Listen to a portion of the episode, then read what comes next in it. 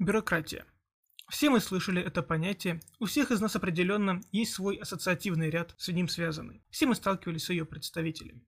Бюрократия – это черта государственного управления, при котором все дела сосредоточены в руках органов центральной правительственной власти, которые действуют по предписанию и через предписание. От критиков либертарианства часто можно услышать утверждение, что государство и общество – это по сути одно и то же. А система госуправления, осуществляемая чиновниками, ничем не отличается от управления частных компаний, фирм и корпораций. Масштабы некоторых из них настолько велики, что они сопоставимы с небольшими государствами. Мол, достойное внимание к индивидуальности сотрудника было возможно проявить только в маленьких организациях, а в крупных эта возможность теряется из-за их масштаба.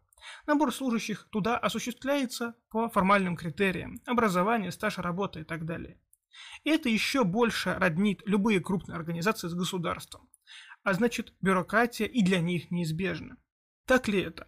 Мы хотели бы рассмотреть альтернативную точку зрения. Чем бюрократическое ведение дел отличается от коммерческого? Отличие первое. Личная заинтересованность. На коммерческом предприятии его собственник или арендатор заинтересованы в том, чтобы получить как можно больше прибыли.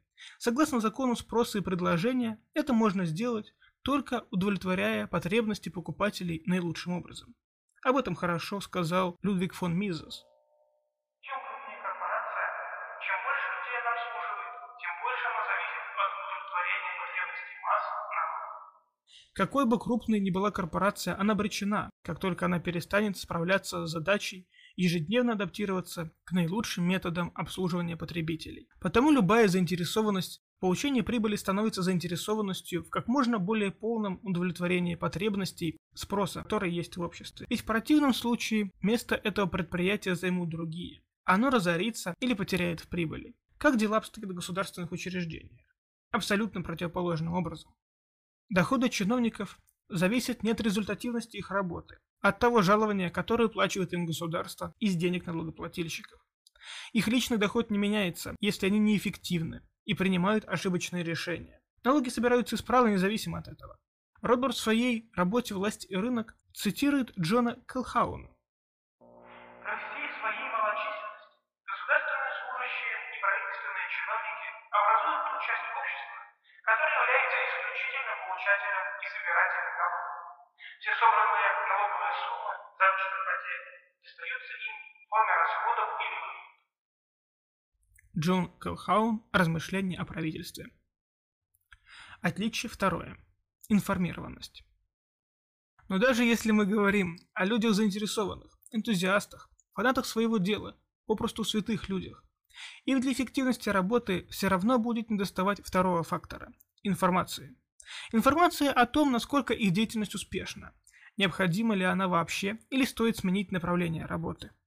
На коммерческом предприятии этот фактор обеспечивается калькуляцией прибыли и убытков, позволяет предпринимателю отслеживать каждый свой шаг, наблюдать, какое влияние каждая сделка, заключенная им, оказывает на общее состояние предприятия.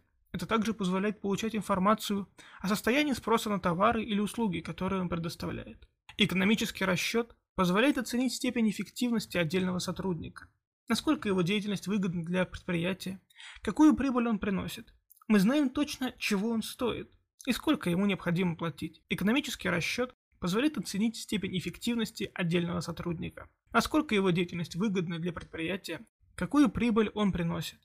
Мы знаем точно, чего он стоит и сколько ему необходимо платить.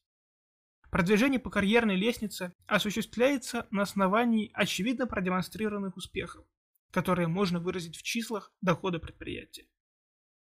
Даже если мы допускаем, что должности чиновников занимают самые ответственные люди, у них все равно нет механизма получения информации о том, насколько хорошо они удовлетворяют общественный спрос на свои услуги. Они не могут проводить референдум по каждому поводу, чтобы узнать мнение народа. А как сказал Мизес,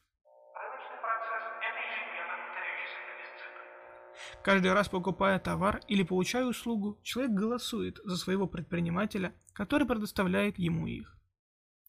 Выходит, что государственные управленцы лишены информации о результативности своей работы по той же причине, по какой они и не заинтересованы в ней. Отличие третье. Психология. Оценка деятельности государственных чиновников является субъективной. В таких условиях невозможно вести расчет прибыли и убытков, как это делается в коммерческих предприятиях. Единственным критерием оценки работы конкретного чиновника является его послушание предписаниям, которые он получает от начальства.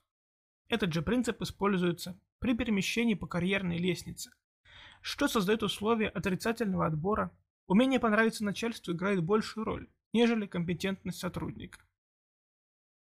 Сотруднику частной фирмы не нужно бояться немилости начальства, поскольку его найм – это не одолжение, пришедшее свыше, а деловая сделка. Увольняя компетентного работника, предприниматель наносит ущерб себе в первую очередь, в то время как его сотрудник может легко найти себе и другого нанимателя. Бюрократизация – это не неизбежное следствие увеличения масштаба предприятия, а плод своей некоммерческой сущности – Потому что ни одно частное предприятие не может стать бюрократическим, пока оно управляется на основе прибыли.